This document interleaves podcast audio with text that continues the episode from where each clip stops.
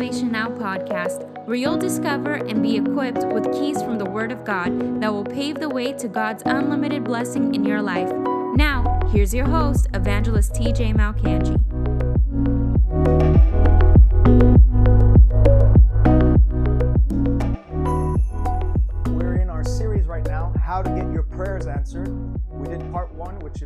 Watched them yet before, you can uh, you can still go on the uh, Facebook archives. We keep all of our previous and prior videos there. Uh, so we have face we have uh, part one, which was praying according to the will of God. In order for your prayers to be answered, they have to be according to God's word and God's will. The Bible says in 1 John chapter 5 and verse 14. Now we have this confidence that if we ask anything according to his word, he hears us. And if he hears us, we know that we've received whatever we've asked of. So you know without a shadow of doubt of a doubt that if you can locate the promise in the scripture and enforce that that scripture in prayer that god will pull through. Number two we dealt with on uh, wednesday was praying with uh, what was number two? Praying praying according to the will. Number two was praying. What was number two? Goodness gracious i listened to so many sermons since then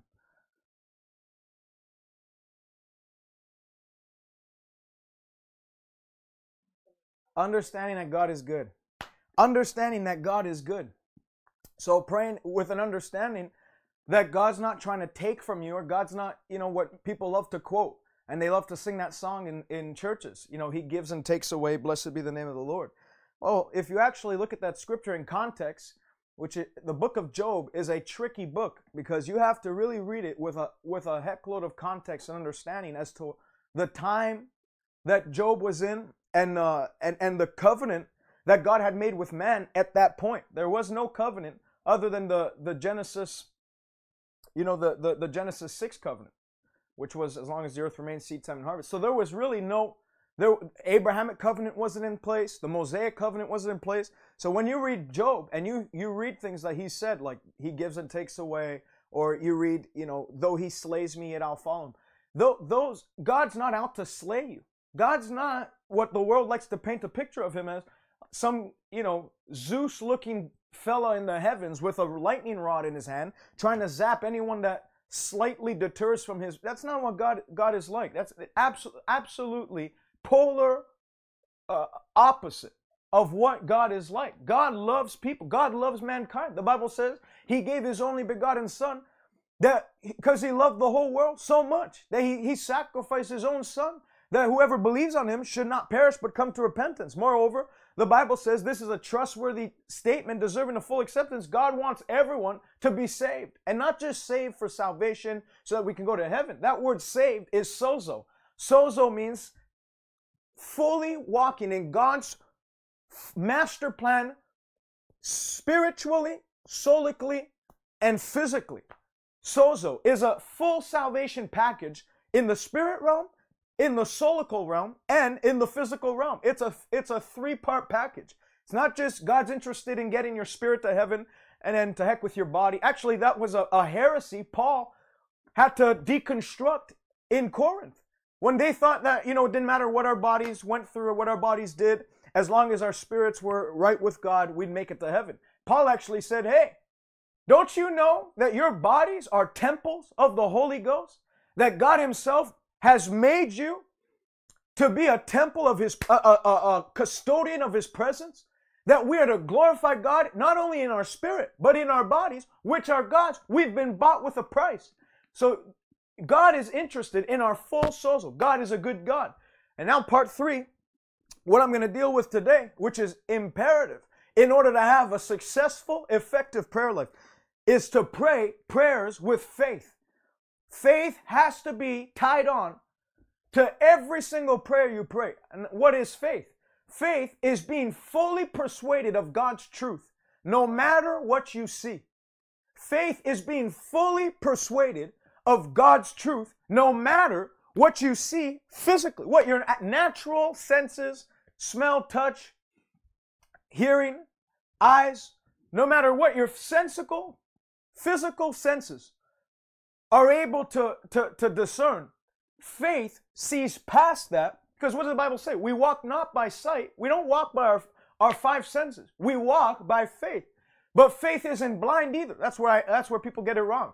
You know, faith is just taking a step, not knowing where you're going. Faith is just taking the next step, the next blind step, and hoping God will hold you, hold you up. That's not faith. Faith is actually seeing past what the world can see. People, faith is not evidenceless. Faith has evidence. Faith is not void of evidence. Faith holds evidence. Faith has evidence. What's the evidence? It's the Word of God.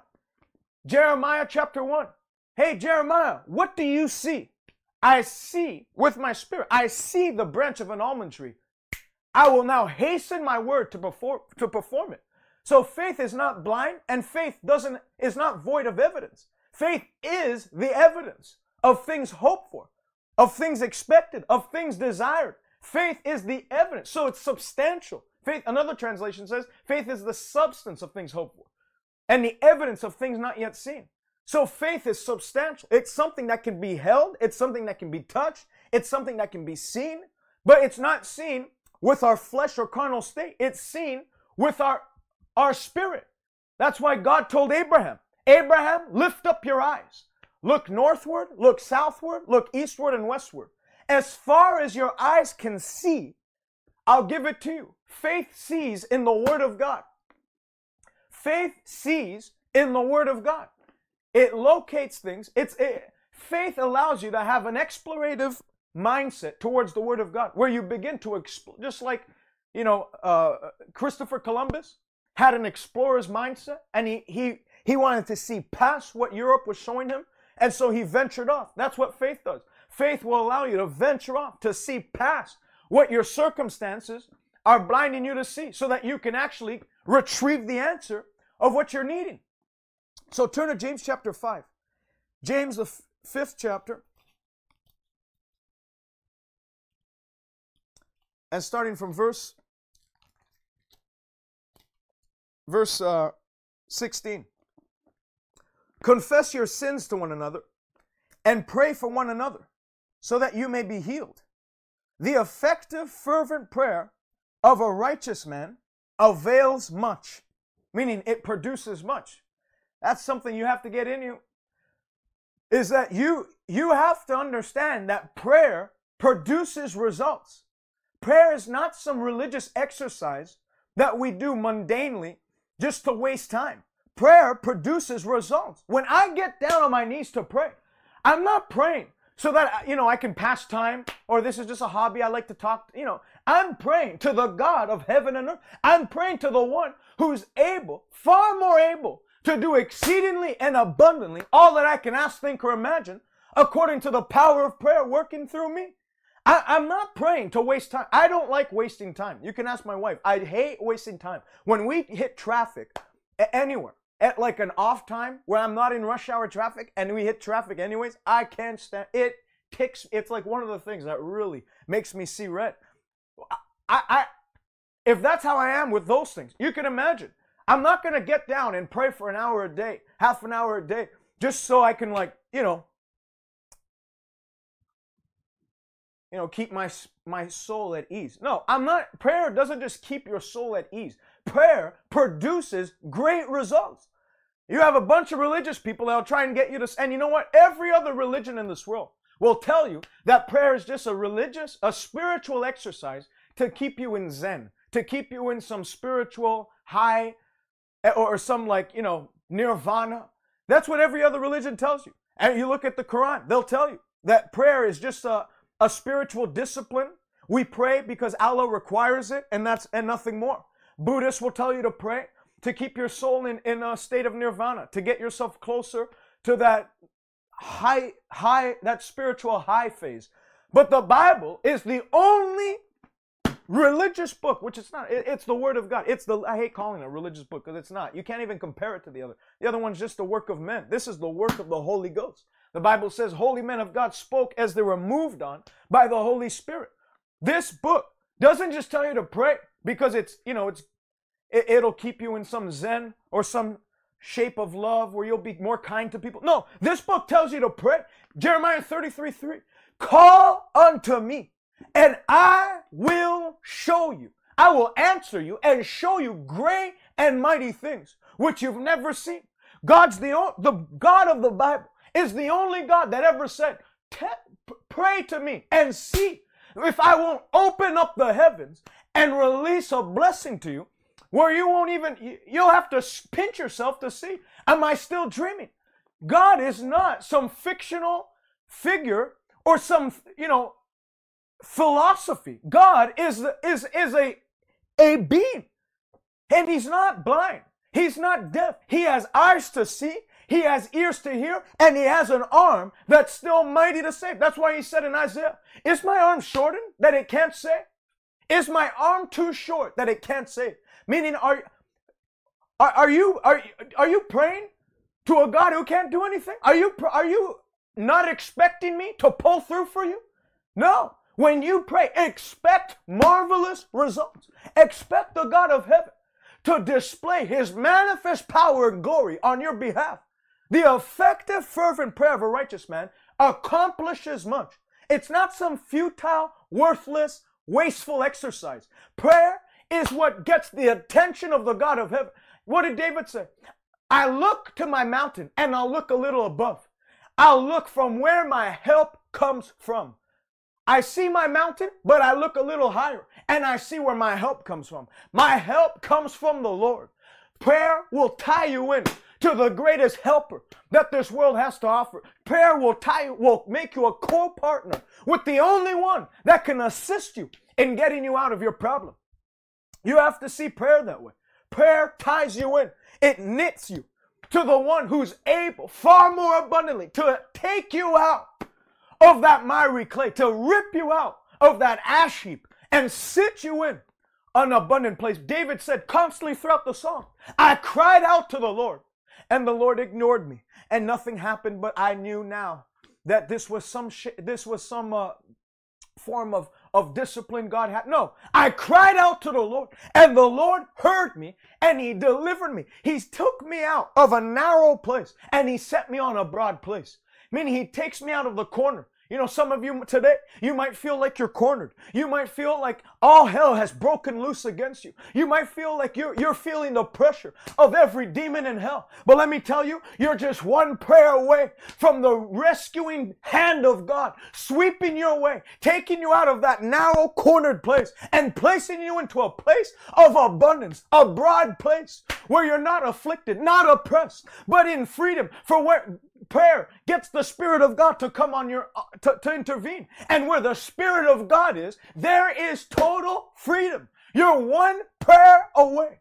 Don't let the devil deceive you into thinking that, you know what, you can pray, but ultimately it's in God's hands. Actually, if you'll find out in, in the Word of God what the will of God is, if you'll find out what His, His express will and nature is for your situation and circumstance, you'll see that God has a way out, that there's no problem that's come upon you that's that that's uncommon. It's all common. It's not some special case. Everything's just common. And God is faithful. He's provided a way of escape. This book, the Bible says, if we neglect so great a salvation, we're, we're, we're doomed. But if we won't neglect the great salvation of the Bible and what the Bible says Jesus did for us at the cross, if we won't neglect it, but we'll embrace it, we'll speak it, confess it, and pray it through and enforce it, God said, you're to pray that my will be done on earth as it is in heaven. If we'll enforce God's will in heaven, heaven, on earth. You'll see there won't be any satanic uh, entity or adversary that'll be able to successfully wipe you out. But you'll always be on a highward, upward trajectory from today onward.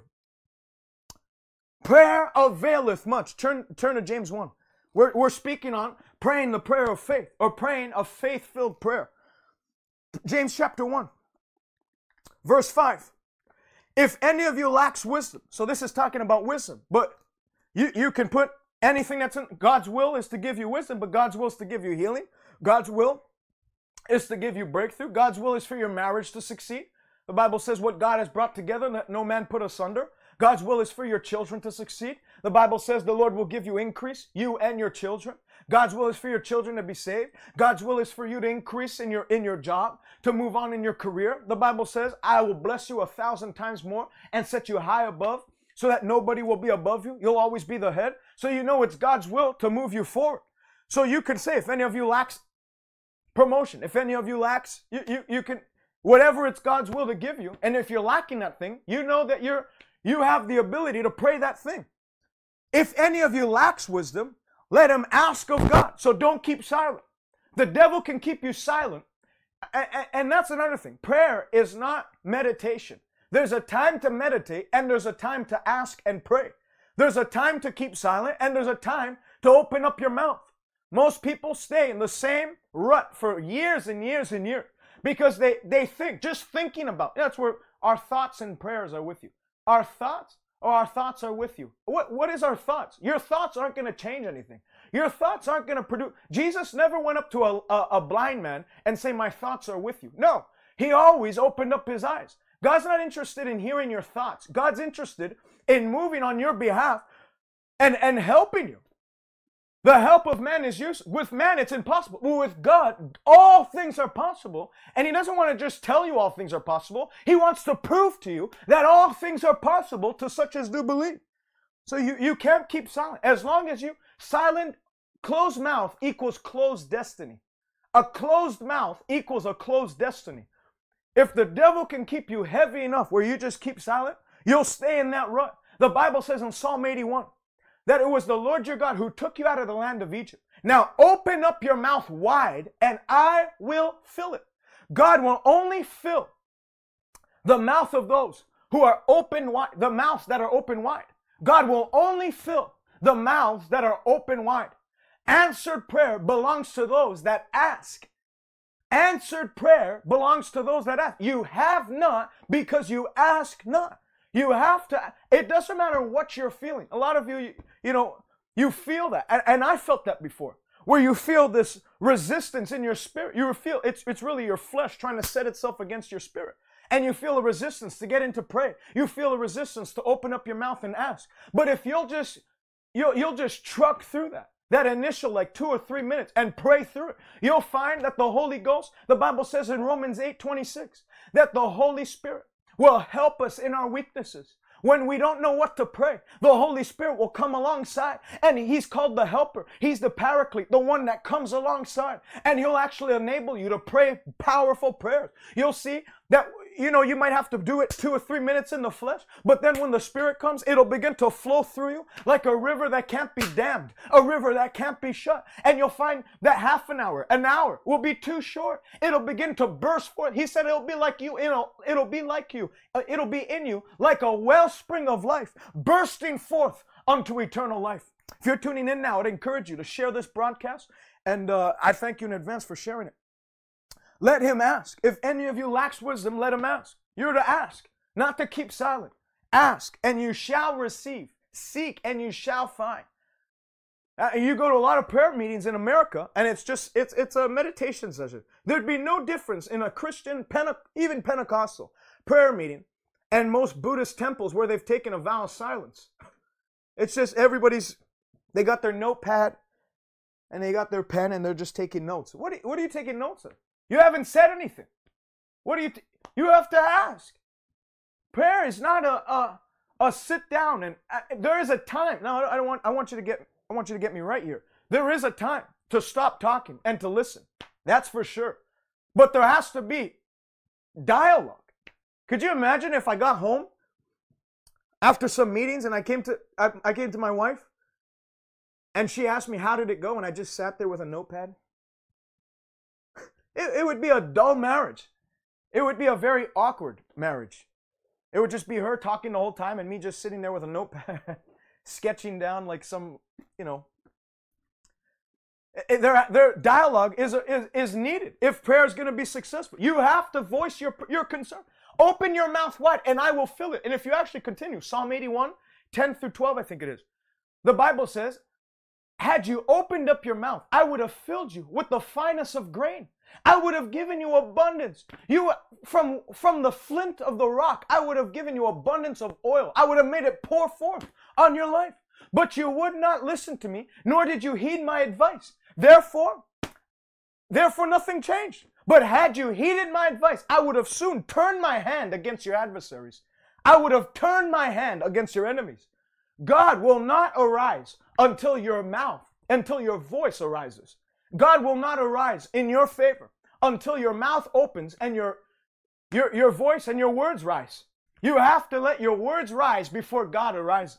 But let me tell you, when you start to open up your mouth and God arises, the Bible says, let God arise and every one of your enemies are scattered. Let me tell you, every devil, every opposition, every opposing force against the fulfillment of the answered prayer that you're praying for today in the name of Jesus Christ. As you open your mouth wide now, God, the God of vengeance, arises and executes vengeance against every satanic adversary that's been withholding the answered prayer in Jesus' mighty name.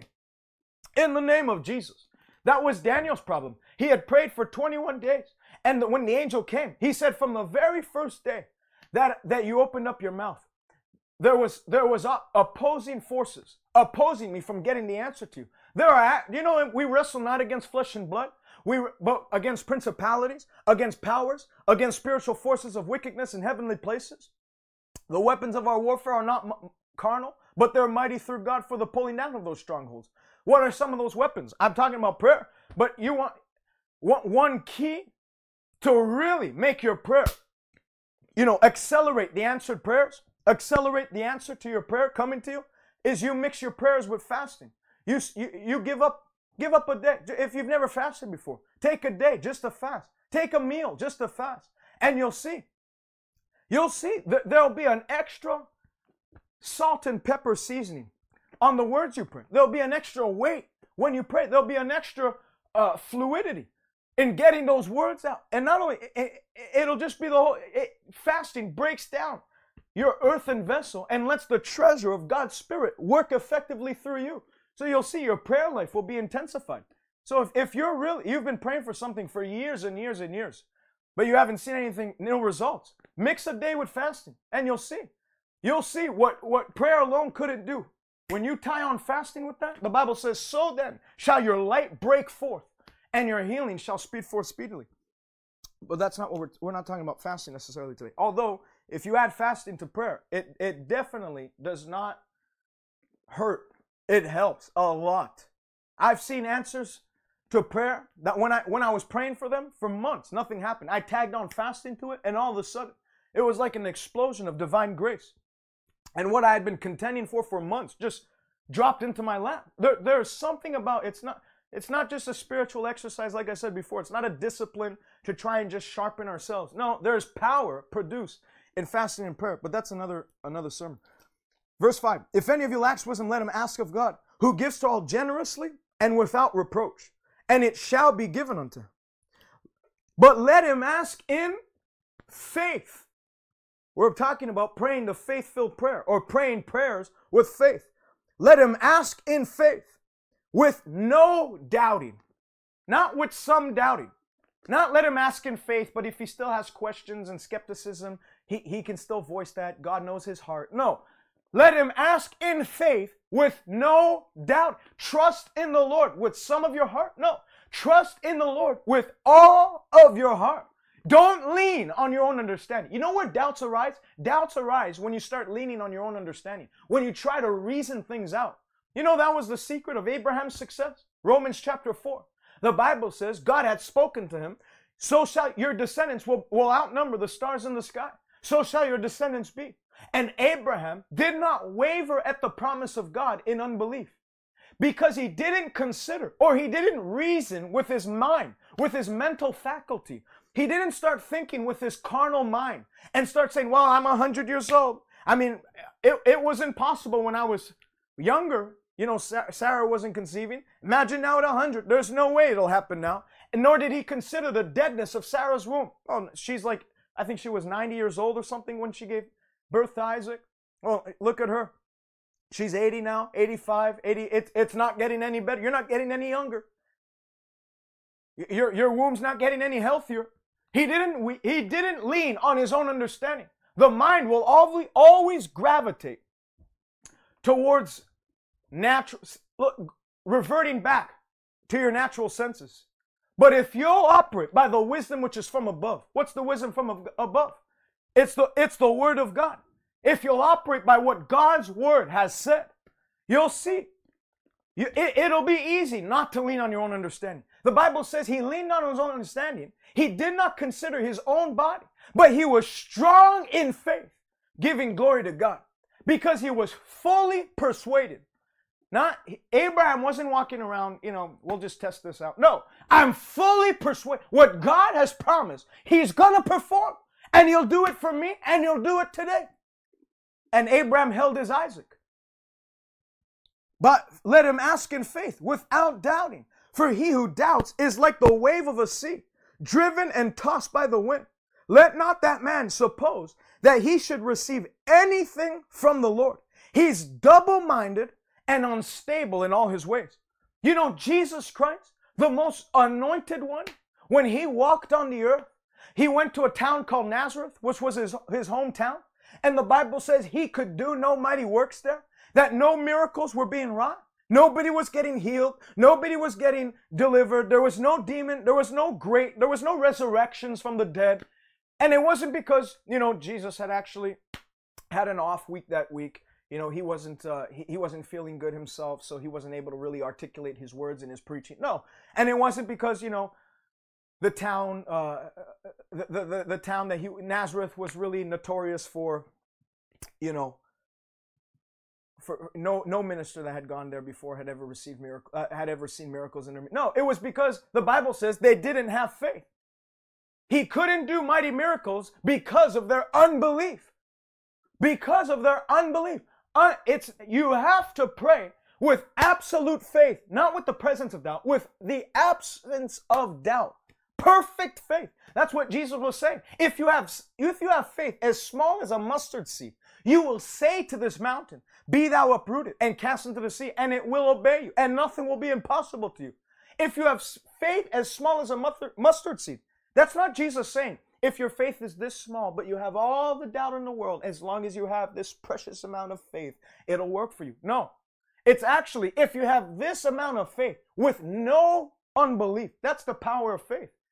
You don't need much of it. You just need it in its pure form without doubt or unbelief. Because the Bible says, He that doubts is like the waves of the sea, tossed to and fro. Let not that man expect to receive anything from the Lord. That's what you see.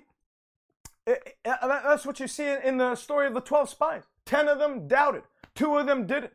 Two of them received what God had promised, 10 of them never received it.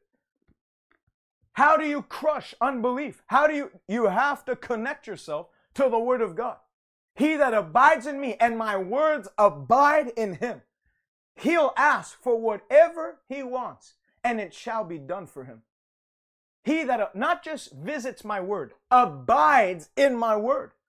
When you live in the word of God, it'll crush unbelief. It'll crush doubt. It'll crush the voice of your carnal mind trying to rise up, trying to tell you, oh, could, did God really say that? Did, yeah, that's exactly Satan's ploy from the beginning. Did God really say? Is that what God said? Is that, is that really what the word of God says? When you're ignorant of the word of God, you'll be absolutely defenseless against doubt and unbelief. But when you are have an overflow of his word on the inside of you, doubt and unbelief won't even have an entry point. It won't have an access point into your life. But the second what is it? Second Corinthians 10? We have weapons of warfare that are not carnal, but they're mighty through God for the pulling down of the strongholds of unbelief. And it takes every thought captive to the obedience of Christ. The Word of God will take every opposing thought captive to the obedience of the Word of God. And it'll punish any thought that's disobedient. So, James 1 says you're to pray in faith. Let me show you an example of this. Turn to 1 Kings.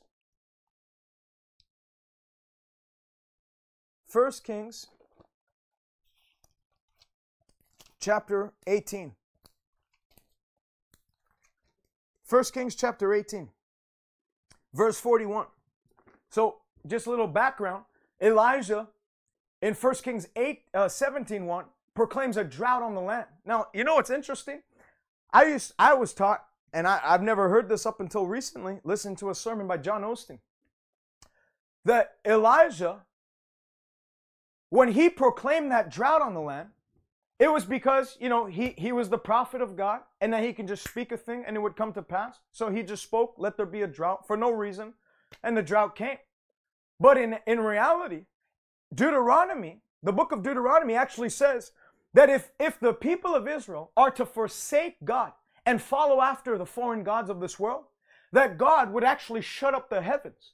So when Elijah proclaimed the drought on the land, he actually was just, he had read what had already been written that if Israel was to forsake God, that God would, for, would, would forsake them. He'd shut up the heavens. So Elijah was actually enforcing what Deuteronomy actually said. I think it's Deuteronomy 26. That if you'll not diligently hearken unto my I, De- Deuteronomy 28, I will shut up the heavens and I'll not give you rain in its season. So Elijah wasn't actually some like like we've read in James chapter 5 throughout this whole week. God, Elijah was a man of like nature, but he knew how to pray. He knew how to get God's attention. That's a classic example. God, he probably prayed a prayer. It's not noted in the scriptures, but I guarantee he prayed a prayer very similar to this. God, I pray, as you've said in your word, if, if Israel were to forsake you, that you'd shut up the heavens and not allow rain in its season. I ask you now, accept at my word, shut the heavens up, that they might learn and know that it was God who was always the one to prosper them. And for three years, there was no rain, there wasn't dew or rain in the land of, of Israel. And Elijah said, Accept at my word. Then it came a time where in 1 Kings 18, you read it, where Elijah contends with the prophets of Baal. And you know the story. The fire came from heaven. The God had answers by fire. Let him, let him, uh, let him be God. God answered by fire. He killed the prophets of Baal. And then Israel repented and turned their hearts back to God. So now that they've turned their hearts back to God, what does the Bible say? If you'll turn back, if you'll return to me, God said, I'll return to you. And I'll open to you the heavens again and give you rain. So that, that's where we're at. Elijah then reads that and takes, takes the word of God and enforces it through prayer. Then Elijah said to Ahab, Go up and eat and drink, for there is the sound of an abundance of rain. When you pray in faith,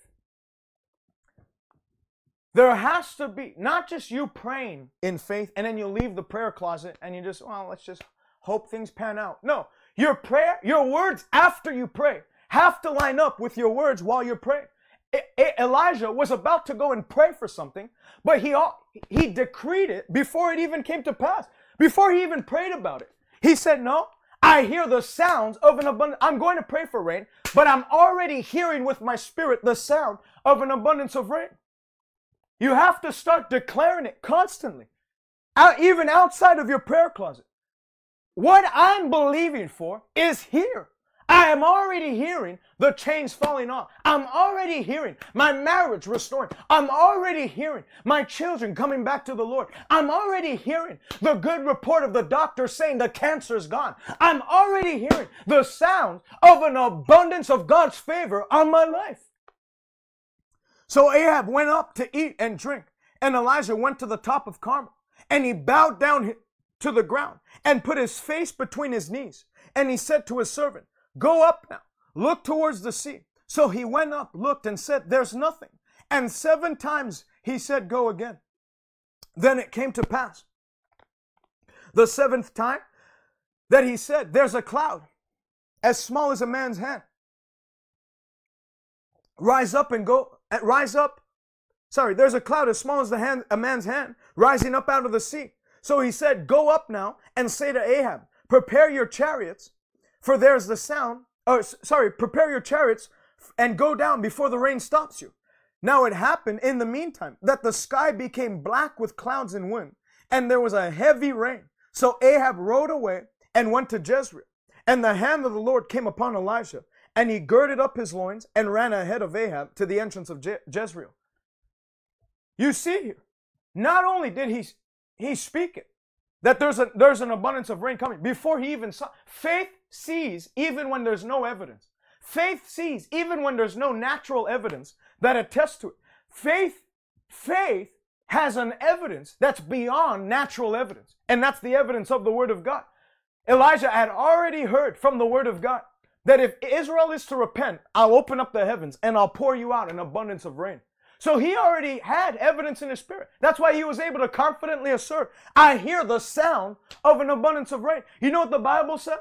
That if you'll serve God, He'll bless your bread and your water, and He'll take sickness out of your midst. You can start declaring, like Ahab said, I hear the sound of an abundance of health in my body. I see health running through my veins. I see blood that's health, blood, no blood pressure problems. I see, uh, uh, uh, uh, uh I see a, a, a mind that's not cloudy running.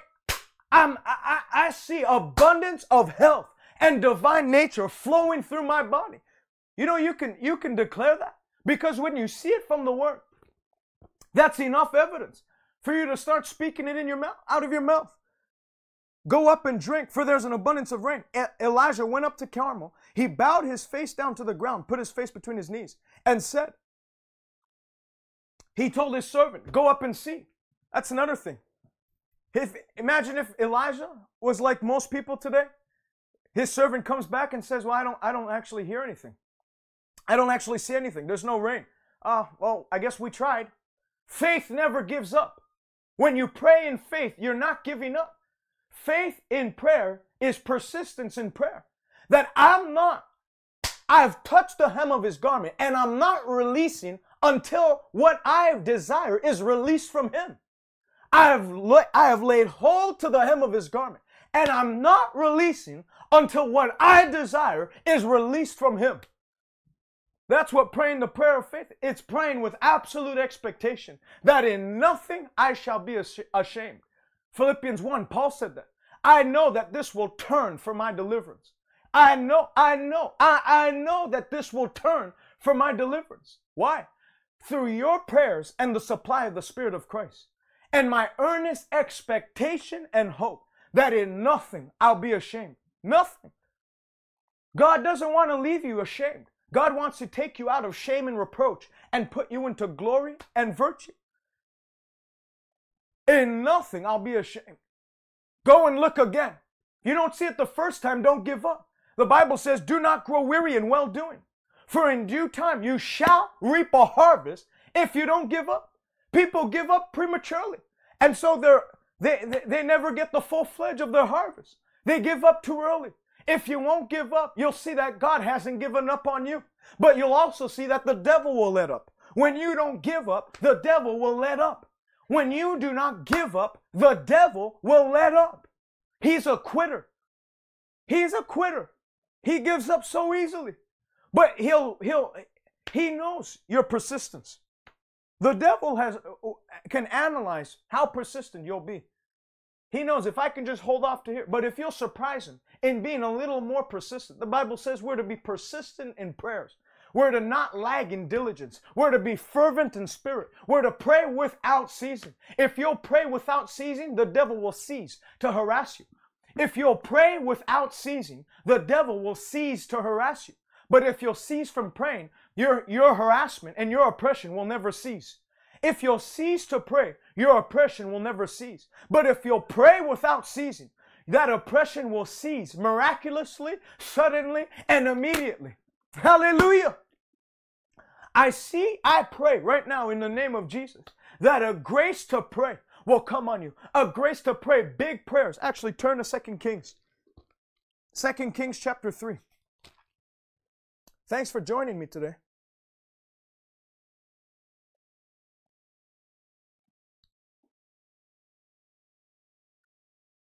Second Kings chapter 3,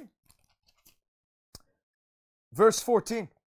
Elisha said, As the Lord lives, whom I stand, surely, were, were it not that I regard the presence of Jehoshaphat, king of Judah, I wouldn't even look at you, nor see you. But now bring me a musician.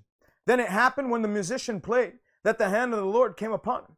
And he said, Thus says the Lord, make this valley full of ditches. For thus says the Lord, you will not see wind, nor shall you see rain. Yet that valley shall be filled with water, so that your cattle and your animals may drink. They were in a drought, another drought. Nobody was, there was no water. Now, if you have no food for a little while, you can survive. No water, you won't live past four days, I think it is, or five days. For thus says the Lord, you shall not see wind nor rain, yet shall that valley be filled with water, so that you and your cattle and your animals may drink. Understand that this is a simple matter in the sight of the Lord, and he'll also deliver the Moabites into your hand. Three things about uh, praying faithful prayers. Number one, verse 16 says, Make this valley full of ditches. Engage in labor intensive prayer and studying the word. Engage in the labor intensive work of studying the word and enforcing that word in prayer day and night. Make this valley full of ditches. There was something that Israel had to do if they were going to have those valleys filled with those ditches filled with filled with water. If you will not pray, you will not receive. Make this valley full of. Now, it's not an easy thing to, to dig ditches all throughout valleys, especially when you haven't drank or eat, ate anything for a little while. It's a hard thing. It's not easy. It takes a lot of work, a lot of energy. But, and that's exactly what prayer is. Prayer is labor intensive. Prayer is not cheap talk. Prayer is hard work. And in all labor, there's profit. I've been reading Luke 18, that woman, that widow who demanded adversary. She didn't give up. She kept pressing. She kept pressing. There has to be a press in your prayer in order for your prayer to become effective. If there's no press, uh, those cheap prayers, Father, I just pray, bless my day, give me favor. To-. That's not, you're not going to have any blessing. Your blessing will match your prayer, cheap. But if you'll have a pressing in your spirit that I will not let go until I receive that which I've demanded or that which I've desired from the Lord, you'll see that that pressing will actually create room for you in the throne room. Number one, engage in the labor intensive work of praying and enforcing that word in prayer. Number two, verse 17 says, You shall not see wind, nor shall you see rain. Never allow your five senses to blind you from what your faith has seen. Abraham did not waver, for he looked to the promise. He didn't look to his problems, he looked to his promise.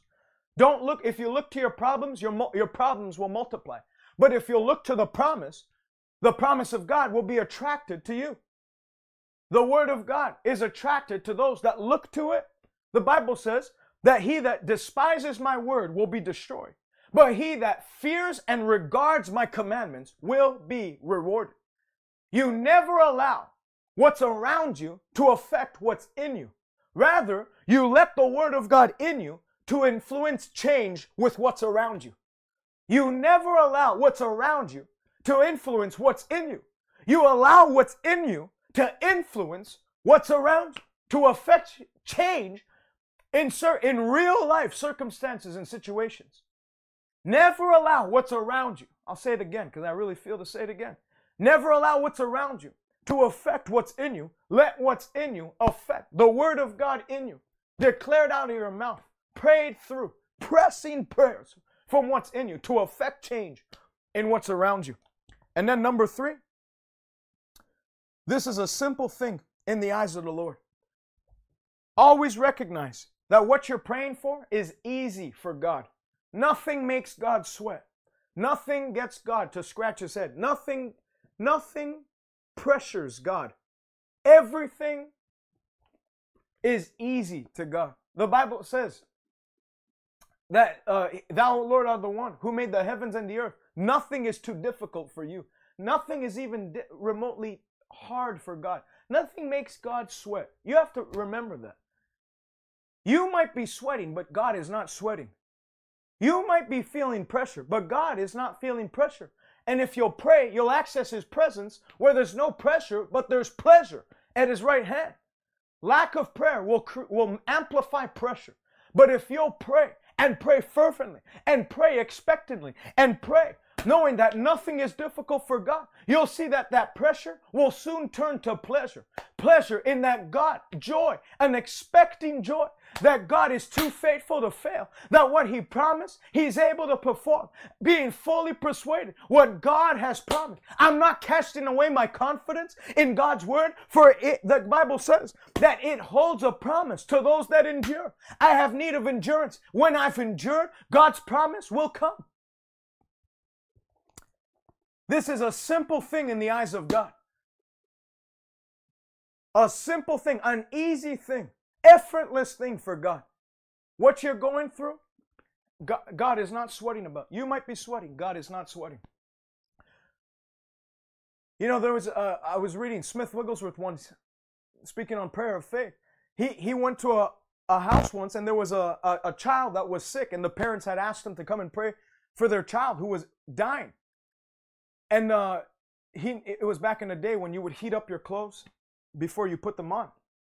And so he, she was bedridden for years. And so he told the parents, I want you to take her clothes that she hasn't worn in a long time, and I want you to heat them up because she's coming out of that bed today. And only when you heat those clothes up will I pray. You know, that tells a lot. That shows something that Wigglesworth knew that God had no obligation to perform anything that we weren't ready to believe Him for. And faith is not just in words, faith is work. What you're praying for, set yourself up to receive. If you really believe God, set yourself up to receive the thing you're praying for. Don't just pray and live life as if you're not you're not receiving any answer to that prayer. Pray and set things up as if that thing has already been given into your hands. Mark 11, 24. Whatever you pray, believe that you have received it, not that you will receive it. That's the prayer of faith. It's believing that the second my mouth utters the words, the promise has already been delivered. And I'm just, we're just waiting the physical manifestation. But I already have it. I already have the license to that thing. I already have the deed to that thing. Faith is the title deed of the things that you're expecting. You, you already have it. You're not waiting for it. That's what a lot of people get wrong in healing. Well, I'm just believing God for my healing. You're not believing God for your healing. You're already the healing. Everything God has done and will, there's nothing God has left to do when it comes to your healing. He's already sent his son to receive 39 lashes. You're not believing God to work for your healing. God has already worked for your healing. Now you're just working to receive that healing. You work your faith to receive it. I'm just believing God that one day, one day it'll never happen. Now faith is believe, you pray it, believe you've received it, and now act as if it's already in your hands. Or just waiting for, you wait a long time if you're waiting. God doesn't wait with waiters. He doesn't sit with sitters. Sitters. That sounded like a uh, guy from Massachusetts. He doesn't sit with sitters. He doesn't sit with sitters. He works with workers. Abraham was accounted as righteousness. Why? It was accounted as righteous. Why? Because faith was working together with his works, so that without his works, faith was not perfected. You know what? Abraham's faith, how it was working in his day? A hundred years old. And even at that age, he was still being intimate with his wife, believing God for a child. That's faith at a hundred years old. And that take, you know, that takes a lot of faith. She was like 90 years old. And still, he was working it out. Believing God. No, our child's coming. Our child's coming. Can you say amen? Believe that you have received it and you shall have it. Smith Wigglesworth came in about half an hour later. Did you did you lay out the clothes? No. Well, that's why God hasn't done anything. Lay out the clothes. The parents wouldn't do it because they, they had been so long in a rut that they didn't even know what it would they didn't even know what it meant to live without with that girl being well and healthy. So they didn't even they didn't even they had no expectation. But why have him come pray if they're not even going to expect him to why why pray about something if you're not expecting why waste your breath if you're not going to expect god to actually turn it around? Why waste your time? Why waste energy Instead, you should do what the Bible says.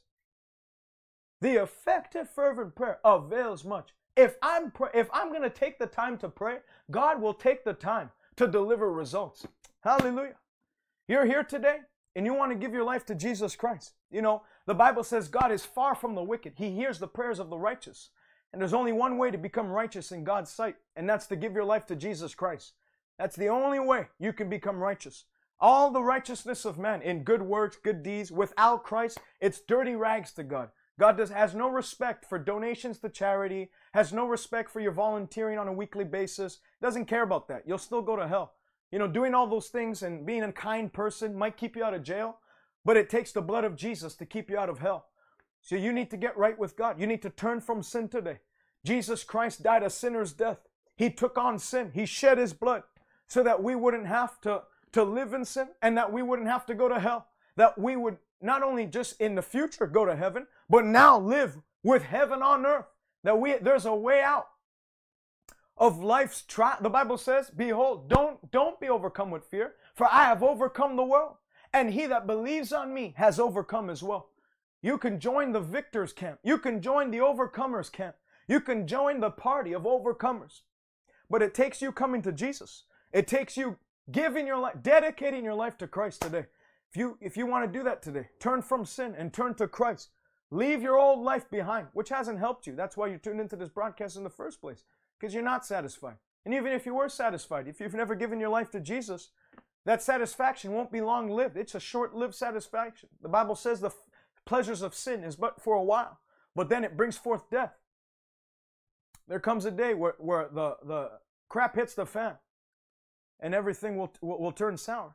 You can avoid that by giving your life to Jesus now. Let me tell you, ever since I gave my life to Christ, it's ne- there's never been a down day.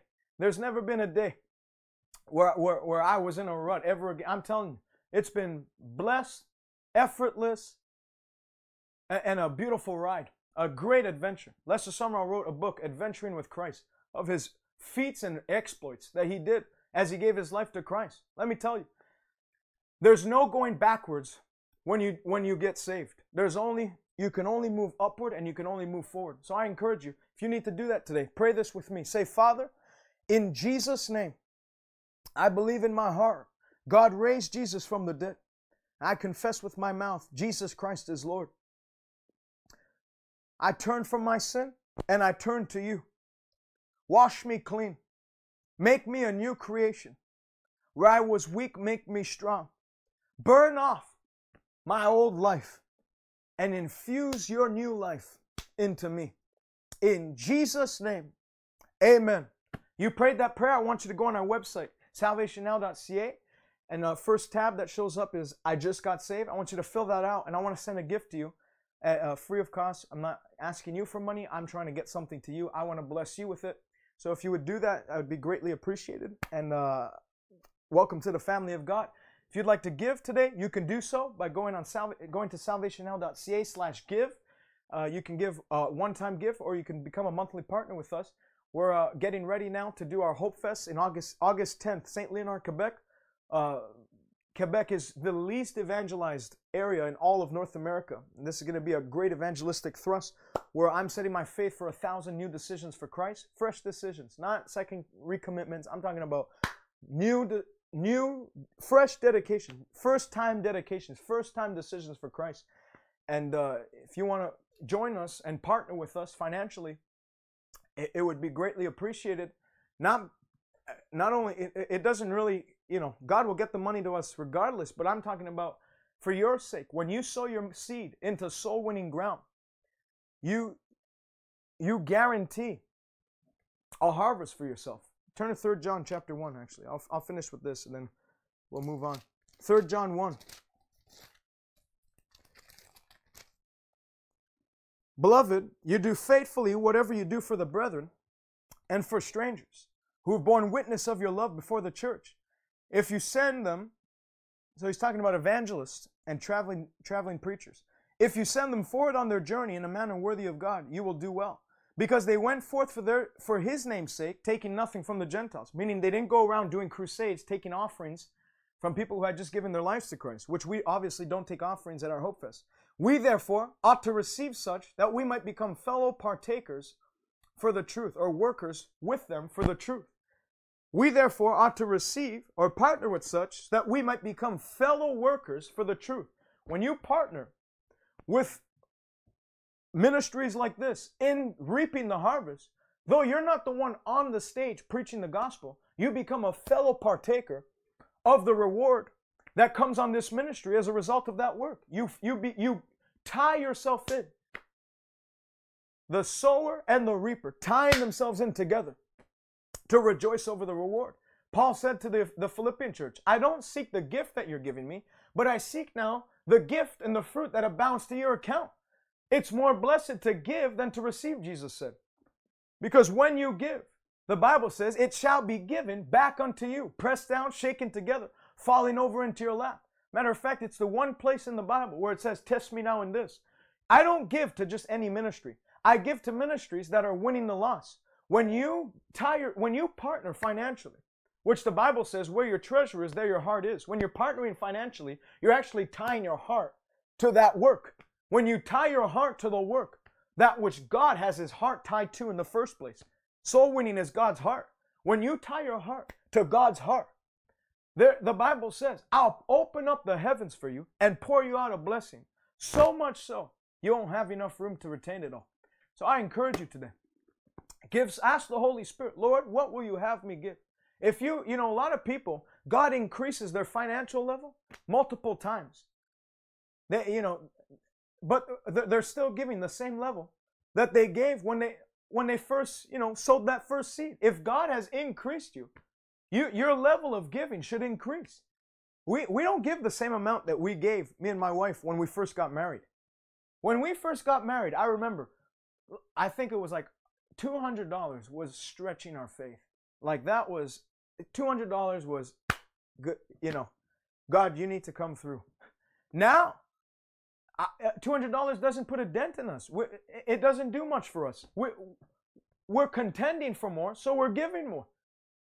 And I'm, I will not offer unto the Lord that which costs me nothing. Lord, what is something that we just a, another, you know, a large offering into a ministry just recently? Because we're, I, I'm not remain, I'm not staying at the same level. If you stay at the same level of giving, your levels will never change financially. But I, I know that God has a place for me at the top to be one who lends to nations. And I'll never be able to lend to nations if I can't upgrade my level of giving first. So I would encourage you. Ask the Lord today, what will you have me give? What what represents a significant offering for me? What's a love offering? What represents an offering of love for my and at my obviously, you know, don't don't give yourself into debt. Don't ever do that. You the Bible says you give according to what you have. But ask the Lord, what represents an offering of faith today? We talk about praying with faith. Well, you're praying, you, if you're praying for financial increase, you actually can't pray that prayer until you first give. It's like a, a farmer asking God for an increase in his crops without sowing more seed. He can't, he can't do that. It would be very foolish for a farmer to expect more crops on his heart, on his on the seed he sown, unless he increases the seed he sows. The Bible says, Now may he who gives seed to the sower and bread for food increase and multiply the fruit of your heart, multiply the fruit of your harvest and of your righteousness. If if your harvest, if you're desiring your harvest to increase, your seed sowing must increase as well. So I'll leave you with that. I'll thank you in advance for your giving. I know God will supply all you need as you're obedient to Him and to His and to His demands. We love you. God bless you. Stay connected with us by visiting us on Twitter, Instagram, or Facebook by searching at TJ Malcangi, or visit us online www.salvationnow.ca. God bless you, and until next time.